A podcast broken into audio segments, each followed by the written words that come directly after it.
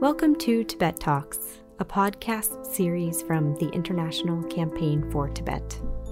You are about to hear the recording of a live conversation with Congressman Andy Levin from September 24th, 2020. We hope you enjoy the discussion.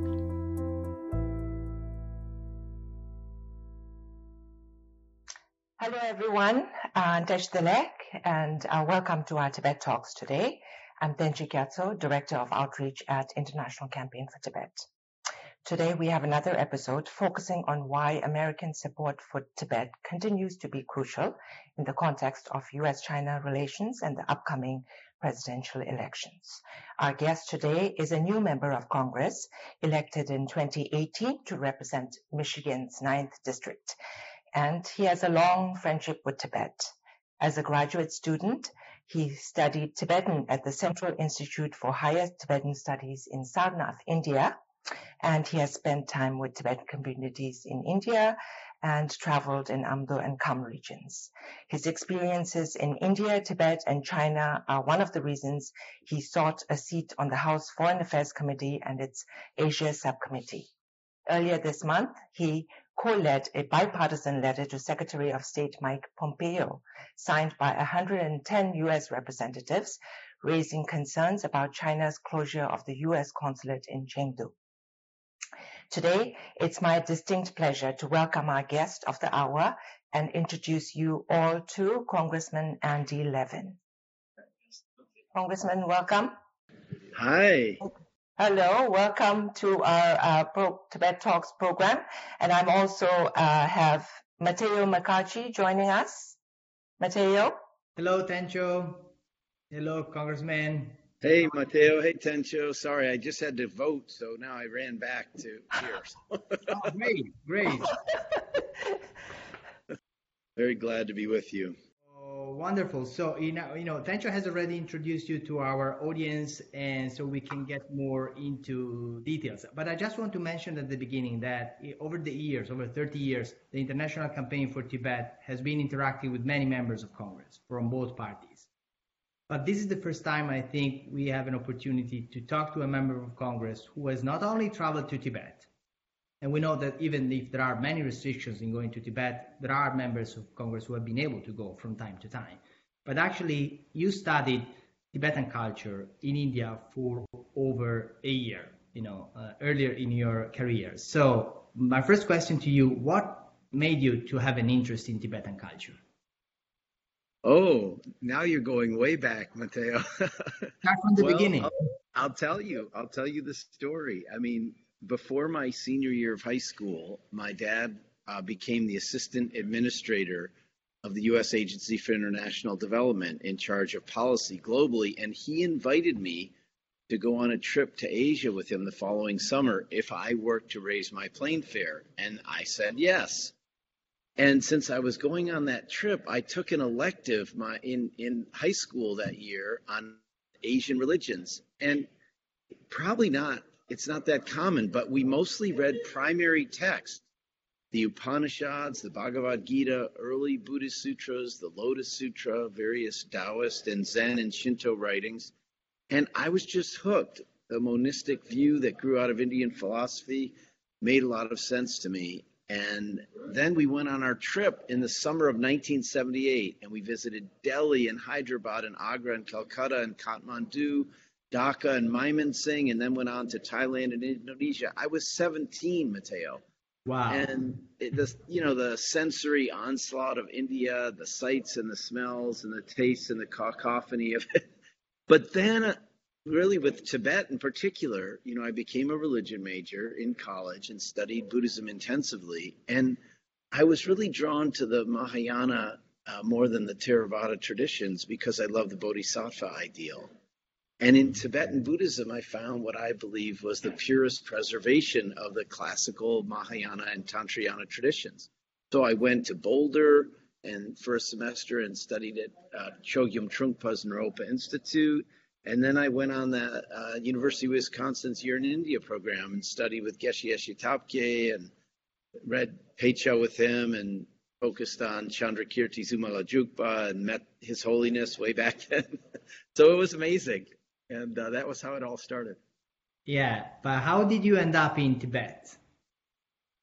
Well, I was I was in um, I uh, I had uh, I was in graduate school again studying at the University of Michigan, studying Asian languages and cultures, and basically studying Tibetan Buddhism. And I was I was determined to get into Tibet, and it was the summer of 1989, mm. and Tibet was closed.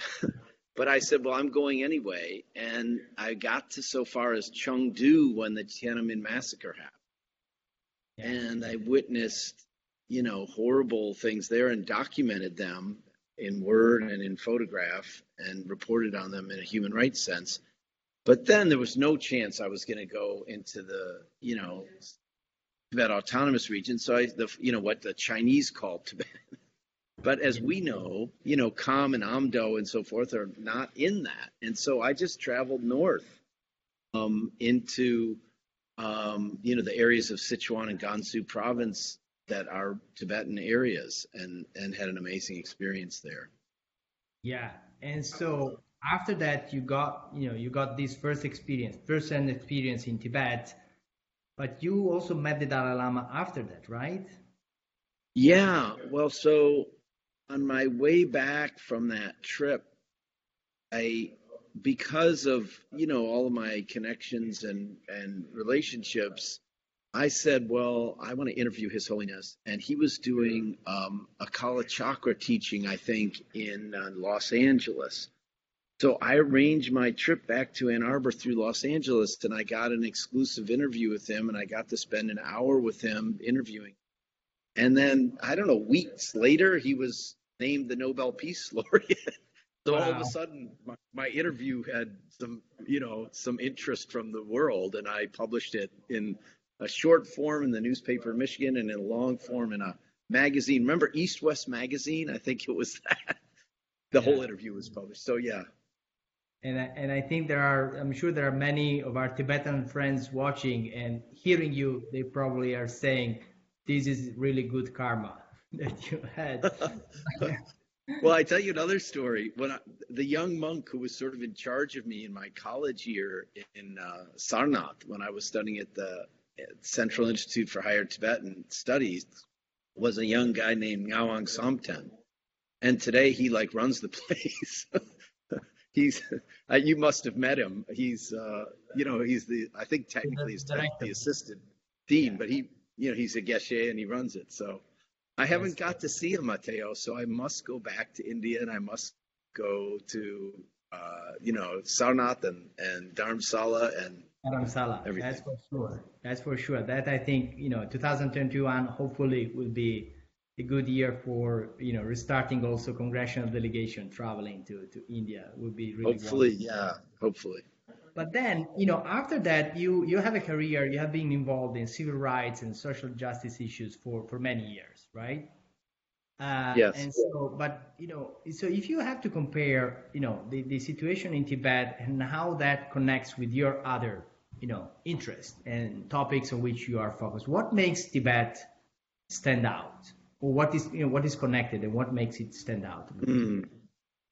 Well, it's connected because you know, we're all human beings, we're all one family, and human rights everywhere are important to me. But there, it really does stand out, Matteo, because I mean, the, Tibet is a kind of a unique case of um, an authoritarian government trying to slowly um, wipe out a whole culture. Is the you know the the the, the Chinese have um, really it's not just a question of individuals and their rights or you know a few villages or communities. There it's like a slow extinction of a whole culture through infiltration through surveillance through starving it out of existence. And we simply cannot let that happen. I mean I, i'm sure a lot of the people on your broadcast are like me. We fell in love with the whole civilization of Tibet religion, language, traditional medicine, dance, music, cuisine. So it really stands out as a kind of a slow moving genocide that we must stop. And I feel really strongly about it. Yes, and um, I remember last year in December you came uh, uh, to our reception that we organized on December 10th. It was the occasion of the actually the 30th anniversary of the Nobel Peace Prize to His Holiness the Dalai Lama.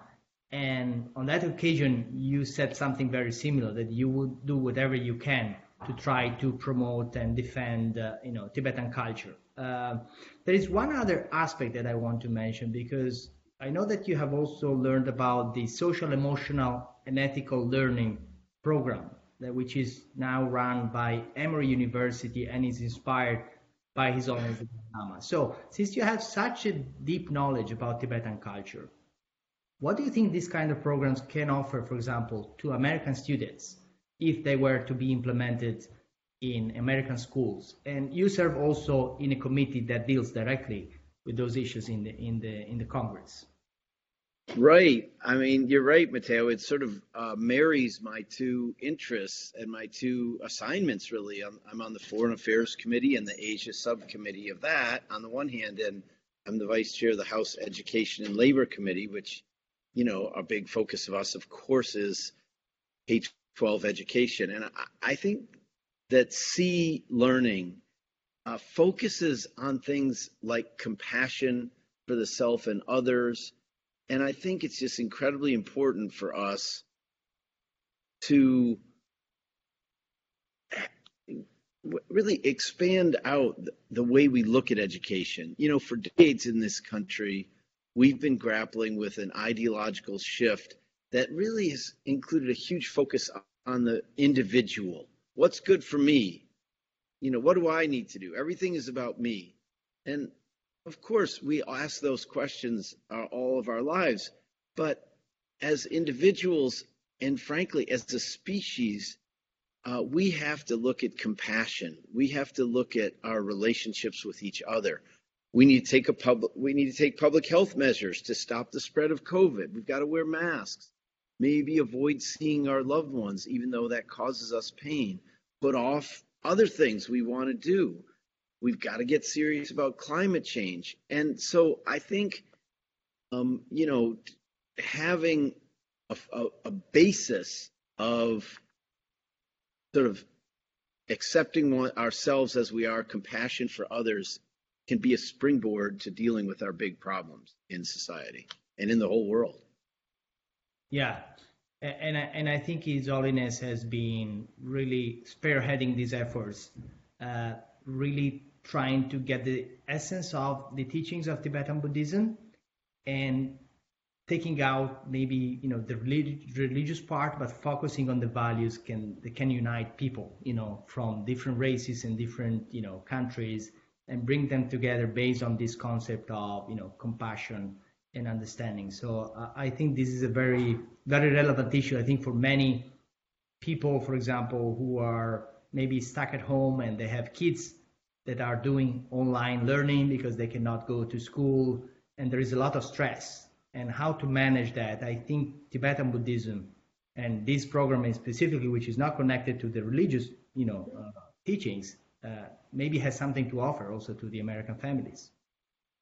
Yeah i mean i think that people are under so much pressure right now they're because they have their kids at home and they're supposed to do their job and uh, and help their kids with their education, or they may have family members who have pre-existing conditions.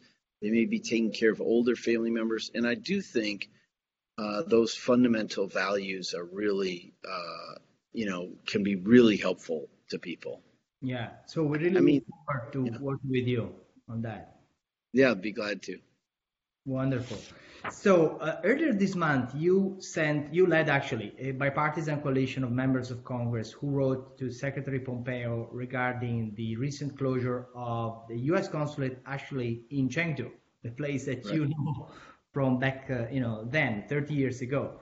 Um, so in general, I mean, this is a sign of support from Congress, but what do you think the administration should do to try to push back against you know China's policies in, in Tibet? Well, it was really great to partner with Congressman McGovern, not just because he's the co-chair of the Congressional Executive Commission on Tibet and of the Tom Lantos Human Rights Commission, but because he's been fighting for the rights of the Tibetan people for years and he's really committed to that work. Um, I mean, I think in terms of the letter, you know, it asked the secretary to share the department's strategy to continue monitoring the situation in Tibet now that China has forced us to close our consulate in Chengdu that's a big step the administration can take and take quickly, figuring out how we're going to make up for the loss of that vantage point. Another big thing that the administration should do is appoint and make sure the Senate confirms a special coordinator for Tibetan issues, as required by the Tibetan Policy Act of 2002. Why isn't a person there? I mean, that's another ask we made in the letter. Yes. And, you know, I should point out that the letter had more than 110 signers, which is great, but it had tremendous bipartisan support, including from the ranking member of the Foreign Affairs Committee and the Asia Subcommittee, uh, which are Congressmen McCall and Yoho. And there's clearly a lot of support for the Tibetan people in the House on both sides of the aisle. I think it's very important for us to emphasize bipartisanship and I'm thrilled to, you know, played a little role in harnessing that support there. Um, but in terms of what we need to do, I'm not going to mince words about this administration. This president has failed to lead on human rights anywhere in the world, and that certainly includes human rights in China. Uh, so it's hard to know uh, where to begin, but I think here in the House, we're trying to step up where the president won't. We passed the Tibetan Policy and Support Act. We passed the Uyghur Human Rights Policy Act. And that bill actually became law. And we're considering the Uyghur Forced Labor Prevention Act and the Uyghur Forced Labor Disclosure Act. So we're not waiting around for the president to get serious about China's human rights abuses. We need to continue to draw attention to this, the plight of the Tibetan people um, and hope that we can get an administration that will be more active in um, trying to really organize the whole world, all of our allies, to put pressure on China. Yes. And historically, actually, you're right that it has always been Congress to take the lead to shape policy on US policy on Tibet. In general, I would say on human rights, every Congress, I think, has been you know more demanding to any administration, whether they were you know Democrats and Republicans over over the history. And so it is great to see that there is a, you know a strong bipartisan bipartisan participation in this effort because I think that would make sure with the legislation that this policy will continue despite you know uh, who's going to be the next president. I think if Congress can uh, set those criteria and policies in place, it will be very helpful. And now, actually, we are waiting to see. You mentioned that the Tibetan Policy and Support Act was passed by the House last January. You were one of the co-sponsors. It was passed overwhelmingly. We know that there is strong support in the Senate, but we don't know whether it will be passed by the end of this Congress. Uh, is there any provision in the Tibetan Policy and Support Act, which, you know, for our viewers, basically it's legislation which updates and upgrade the content of the Tibetan Policy Act of 2002. Is there any provision there that you think uh, it's important to point out and why, you know, the Senate should, you know, should pass this? Well, I, you know, I mean, there, there, there's so much there. The idea that we haven't done anything since 2002, I think the very most important part of it is to show that we're continuing to focus on this. The, the Chinese government's goal, I think, is to say this is a, an internal matter. Nobody else pay attention. They try to bully the world into butting out.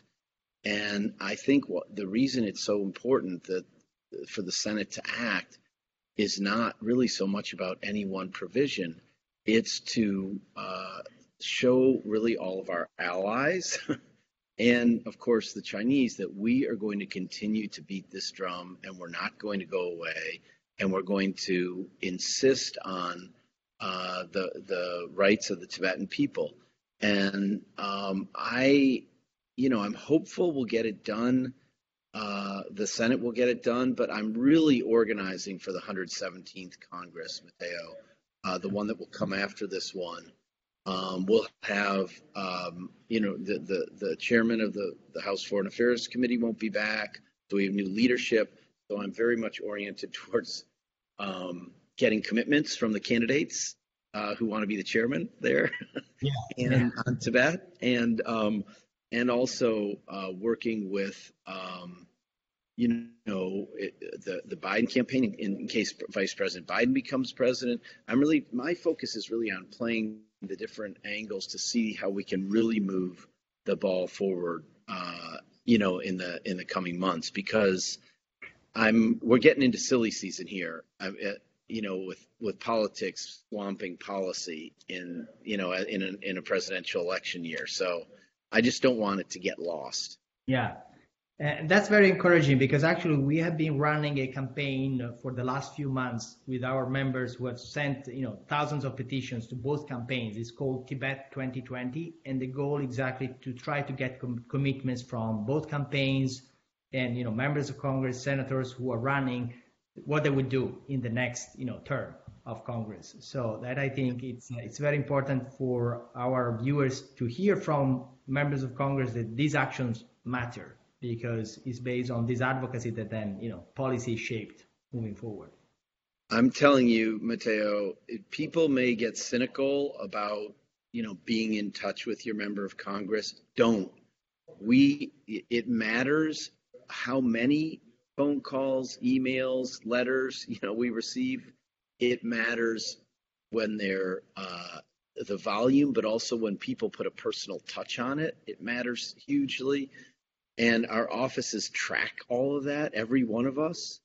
And so it really is important for people to make their voices heard. Um, and i think it's a really smart idea you have there to try to get commitments from people for you know on a going forward basis for january 2021 yes. makes sense. I, I don't know if you have seen that but there was a strong statement from the biden campaign on tibet which came out and you know basically you know touch on some of the issues that you have uh, that you have you know said. And on the other hand we have seen some strong statements from ambassador brownback. Uh, there have been some references by you know secretary of state pompeo uh, to the need to do more on tibet. We have had the implementation of the reciprocal access to tibet act uh, by the administration in july. And, and so hopefully we can have a convergence of interest uh, but you know both sides of the aisle on you know on a bipartisan you know uh, stronger policy on Tibet moving forward. Yeah, you know we we like to say that the Foreign Affairs Committee is the most bipartisan committee in the House, and we try very hard to keep it that way. It's not always you know obviously we have our disagreements, but I'm fighting very hard uh, for Tibet to be you know one of those areas of of agreement, and so Thank you. Uh, so far, that's going pretty well. thank you. Thank you very much. Uh, I think we may have a few questions from our audience. If you have a little bit more time, can we take maybe a Sure, go for it. Yes, uh, we have a number of comments also from viewers. Um, one here uh, from Tony Lamantia. He says, it's awesome to hear a uh, politicians speak about importance of love and compassion for one another, he says. So, and then another, Ghislaine, who's from, um, who says she also traveled to Tibet in 1989 and mm. uh, met His Holiness in Madison, Wisconsin after he received the Nobel Peace Prize. So those were some comments that I thought I'll share. So for questions, we have one question here. Says, um, what can Americans do to push for real change in Tibet? Well, that's you know that's a good uh, uh, you know always the big question. I would say that um, they they they can do a number of things. Um, in their you know they can try to have their own community develop sister relationships with um, you know, uh, the Tibetan community in exile in India or in or areas of things that people don't even think of as Tibetan, like it, Ladakh is essentially, you know, t- totally Tibetan culture part of India, or you know, par- and and or other parts of the Tibetan exile community in India. um, they can pass resolutions at local, at the local level and at the state level, uh, urging the United States to, um, you know, demand human rights for the Tibetan people, autonomy for the Tibetan people, um, and uh, of course they can communicate with with Congress. Um, I just I think even displaying, you know, wearing Tibet, you know, clothes, t-shirts, every way that you can show your love of of Tibet and of uh, you know Tibetan culture, um, you know, sort of keeps hope alive. I, I just, you know, I I think Matteo, you were talking earlier about sort of the the the, the beyond the you know the, the the secular aspect or whatever of his holiness's teachings. And he above all but also other tibetan you know spiritual leaders have come to the united states and made a big impact on our culture. And that obviously continues but it's so important for people who are active in those communities to share that with others and to you know write about their experiences and the connection you know we can't lose Tibetan culture itself and expect that to continue. You know, so it, people can't just be into new agey having a nice spiritual experience. You have to turn that into political energy and save Tibet itself. And I think, you know, that's my message to people. The other thing is, Tencho, I heard that you interviewed Barbara Demick recently. Is that true? Yes. You know, I have to tell you, well, I have to tell you, I just read her book called Eat the Buddha because I thought like, wow, that you know the book, what she was writing about, um, you know, Ngaba, which is a town in you know Kham near near the Kham Amdo border, kind of. Um, you know, it's really right near the area I traveled in. So I read it and I thought she did a remarkable job, really, of telling the sort of sweeping story of what's happened over the last 70 years to the Tibetan people and showing how Tibet is more than you know what the, the Tibet Autonomous Region that the Chinese have created, and also putting a context around the very difficult question of uh, self-immolation. And it, she really, so I really urge people to read that book. And I have to tell you, I I decided to get a second copy, and I gave it to I I may put in a little one of those gift bags and I gave it to Nancy Pelosi on the floor of the House as a gift because she has she has been a champion and we need of course she will continue to be but I just you know I'm just any which way that I can keep the flame alive and I thought that's the more people that read that book the better too so I recommend that to people. Yes, thank you very much. Barbara Demick um, really did a um, wonderful job with the book and uh, and she reaches a new audience for us because she reaches the younger generation. A lot of my son, I didn't know about Barbara Demick and I didn't know about her book, but my son who's in college, he had read Barbara's other books. So that's the audience who need, who we need to reach out and educate and share. And what you said also about displays of Tibetan culture, I think for our ICT members, also for our membership, um, Tibet, displaying Tibetan prayer flags and Tibetan um, elements of Tibetan culture like that uh, go a long way. So thank you for, for those uh, comments. We have um, a couple of other, uh, two comments here asking about, I'm not sure if you had been following uh, about uh, Chinese agent in the New York Police Department who was just um. So here's two comments on that, asking you if you could comment on that. The police officer who was caught spying this week. Um, he was spying on the Tibetan community in New York, and the Justice uh, Department had him arrested. So they're asking your thoughts on that. The Chinese consulate. I just read about it in the newspaper yeah. yesterday so I don't know a lot about it, but I asked my staff to.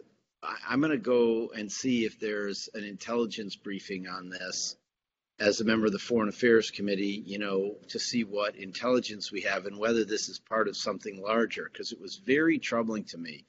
And I want to understand Uh, what I mean, maybe it's just an isolated incident. I mean, I'm not into conspiracy theories at all, so I'm into facts and you know, uh, learning what the real deal is. But I'm very, uh, I was very troubled by it, and I aim to get to the bottom of it and see what's going on there and whether it's part of a larger, um, you know, effort. We we know that China has significant efforts to sort of uh, infiltrate American culture in order to um, advance whatever China's, you know, the government thinks its interests are.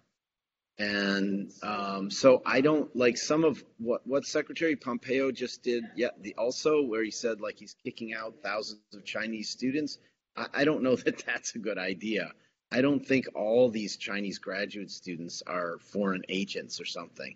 I, I'm I suspect that that is, you know, coming together of um, an anti-immigrant sentiment with kind of saber rattling about China. I would really rather have a real consistent tough policy with China and not this crazy jumping around back and forth with uh, and, and also very it's too personalistic. It's too much i my relationship with then you know with uh, xi jinping. I mean we we need to have a principled relationship with china that says we have to front put human rights first.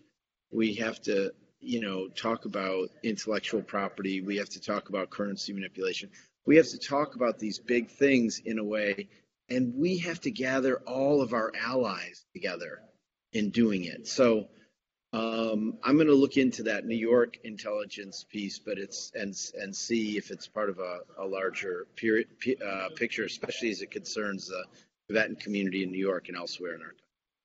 Yeah, there have been other episodes, you, you know, similar but different of you know infiltration you know through you know Chinese student associations or other you know fake Tibetan association being set up with support from Chinese consulate you know over the last few years.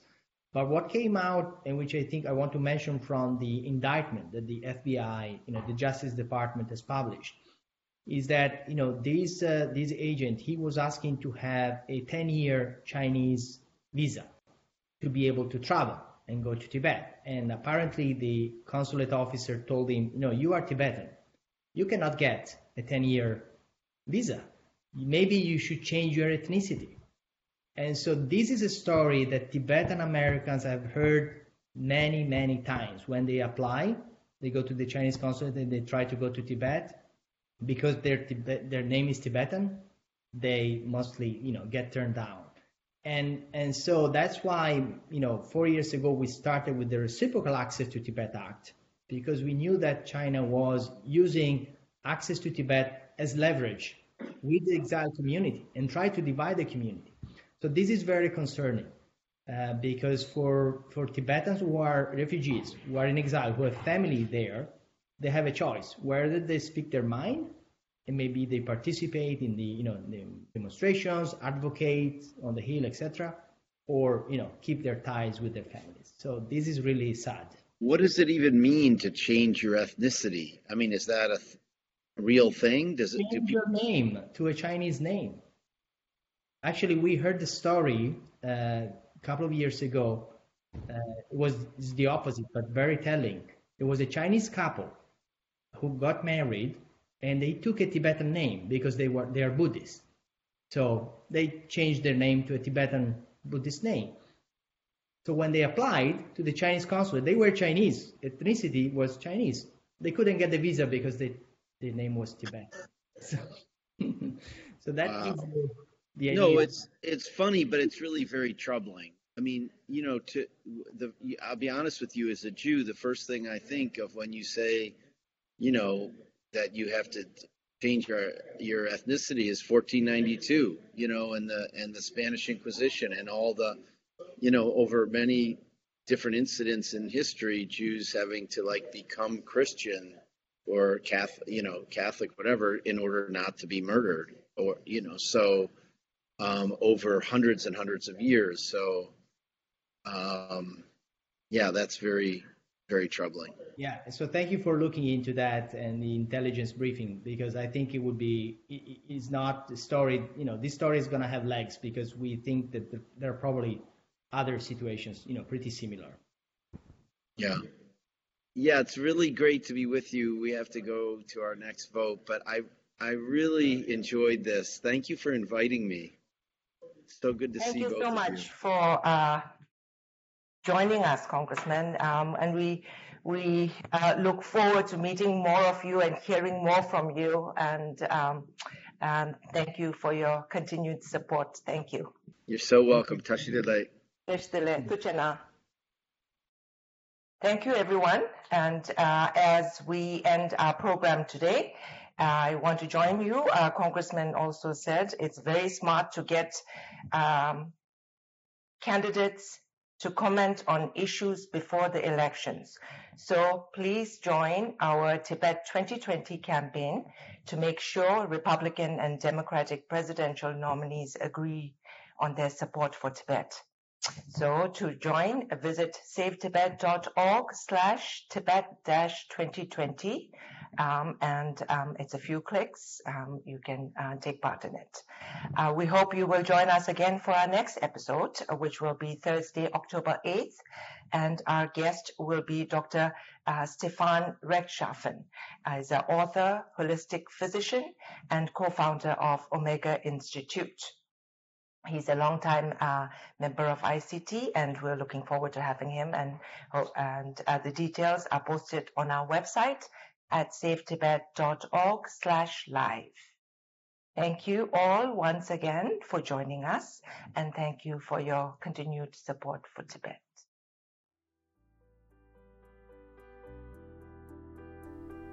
We hope you enjoyed this episode of Tibet Talks.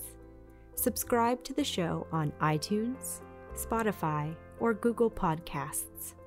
Learn more at savetibet.org/pod. To find out how you can get involved in our efforts to promote human rights and democratic freedoms for the people of Tibet, please visit savetibet.org/support. Thank you and see you next time on Tibet Talks.